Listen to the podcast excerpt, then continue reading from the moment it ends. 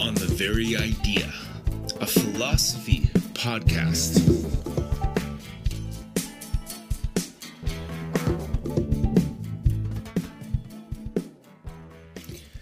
Hello, everyone. Today it is scorching outside, about 36 with jungle like humidity yet again.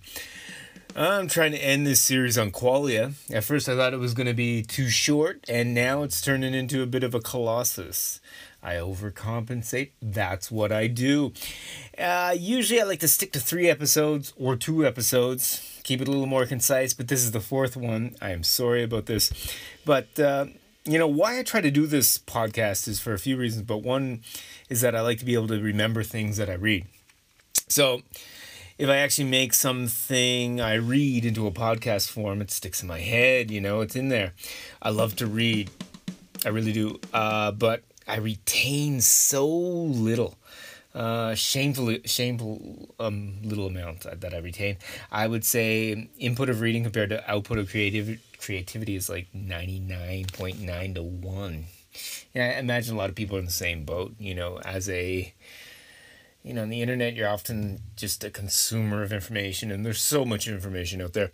And with that type of ratio, you're not retaining much. You're not you're not really processing information. You're just absorbing it like a well, like a sponge. A sponge retains it anyway.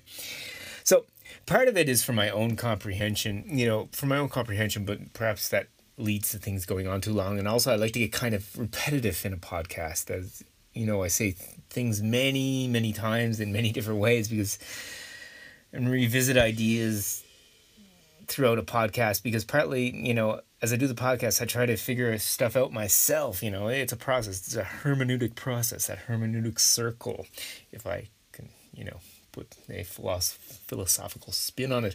But sometimes I may, it uh, gets me tangled up in knots with, uh, you know, much ado about nothing.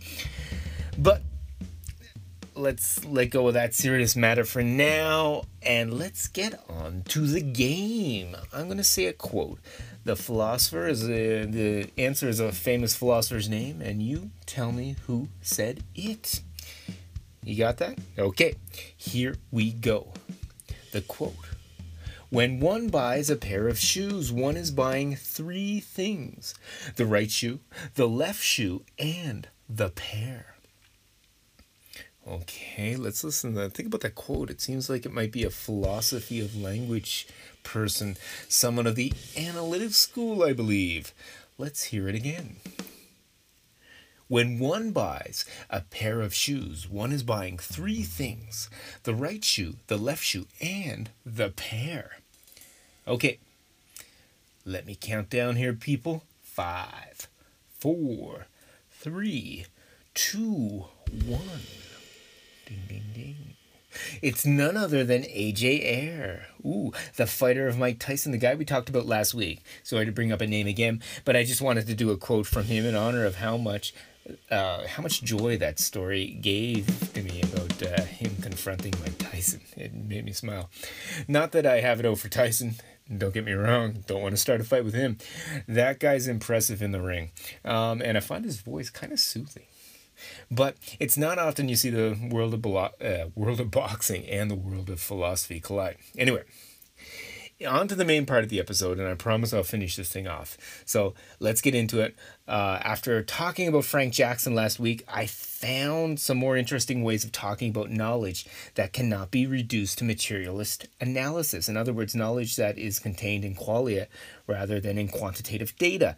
So let me elaborate here by looking at C.D. Broad.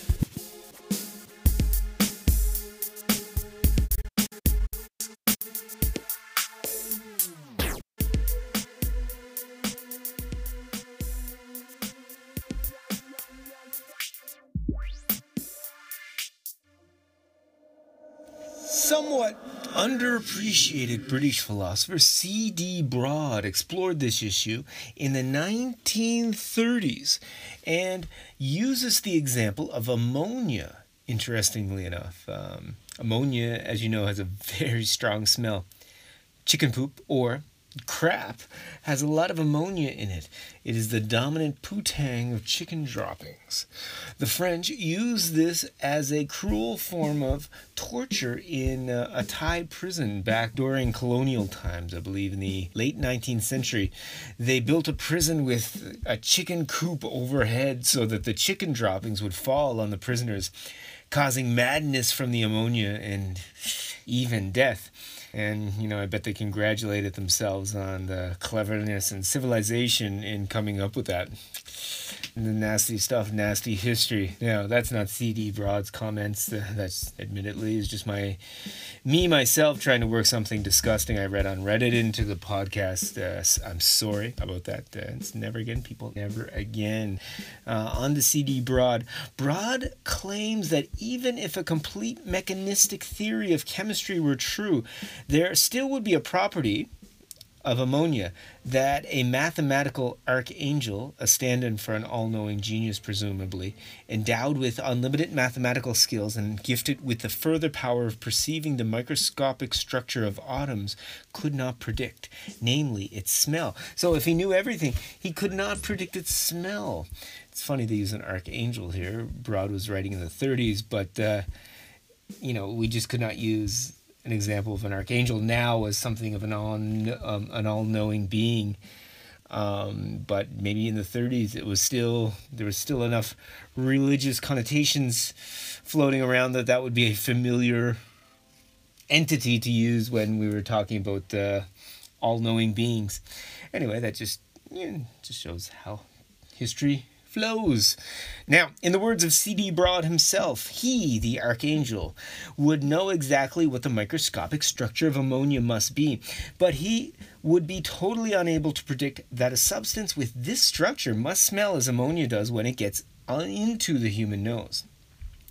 The utmost that he would predict on this subject would be that certain changes would play, take place in the mucous membrane, the olfactory nerves, and so on, but he could not possibly know that these changes would be accompanied by the appearance of a smell in general, or of the peculiar smell of ammonia in particular, unless so, someone told him so, or he had smelled it for himself. So, that that, that's Broad's words, C.D. Broad's words.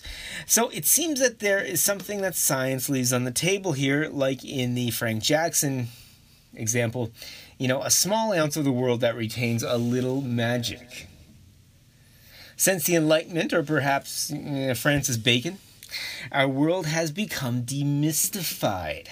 We now know that thunder isn't the gods playing a little ten pin in heaven, and that a rain dance may be moving and beautiful, but the clouds just so don't seem to care.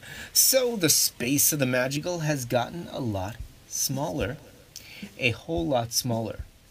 It's backed itself into a minuscule little corner.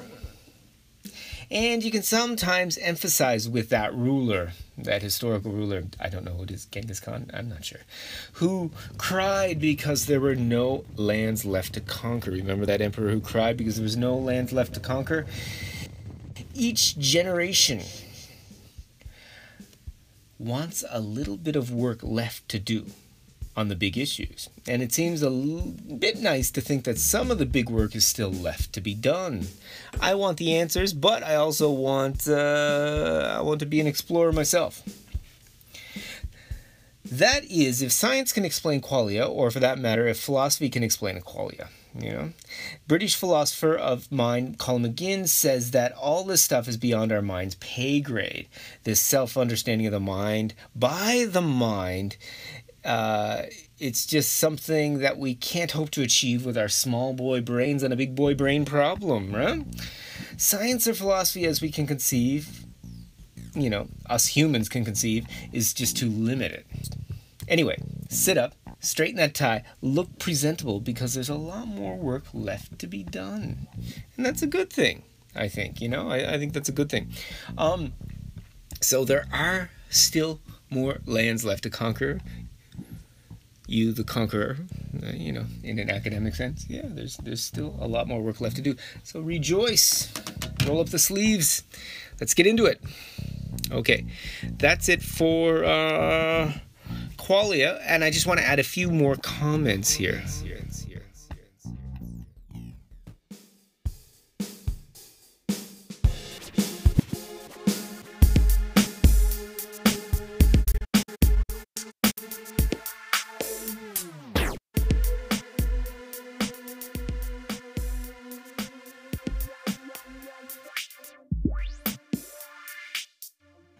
The end, I just want to I just want to talk a um, somewhat related note about media coverage of philosophy.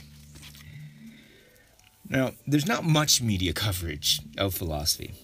It's not exactly the most clickbaity thing, but uh, those people who do often make it into the newspapers tend to be the philosophers who make more provocative claims. You know, you got uh, Daniel Dennett, as we too, we talked about Richard Rorty, Patricia Churchland, uh, for example. Dennett and Churchland have uh, both done TED talks. Um, so you know that's the you know the epitome of public intellectual, uh, slick public intellectual. So I was I was on a philosophy uh, forum the other day, and someone asked me why most philosophers deny the mental why do most philosophers deny that consciousness exists? And uh, I agreed with this assessment. I was like, yeah, they they do, don't they? That's that's the way um, philosophers tend to approach this. Because I too thought that the dominant strain of philosophy was this kind of eliminative materialism that denied consciousness based on uh, what I had read in the last recent years with the media coverage. I thought cognitive science as kind of the discoveries the discoveries of cognitive science kind of pushed us in that direction. So I decided to do a little research, and on the site philpapers.org, Phil for philosophy papers, uh, Phil for philosophy, philpapers.org, um, they did a survey in uh, 2009 you know, not really long ago in terms of philosophy. They did a survey in 2009 of 3,200 professional philosophers. I think David Chalmers uh, might have been, uh, Australian philosopher David Chalmers might have been one of the people behind the survey. Um, anyway, they asked a question about whether a zombie without consciousness is possible. Philosophers often claim that uh, if we do not have qualitative states, mental states, qualia, then we are known as philosophical zombies.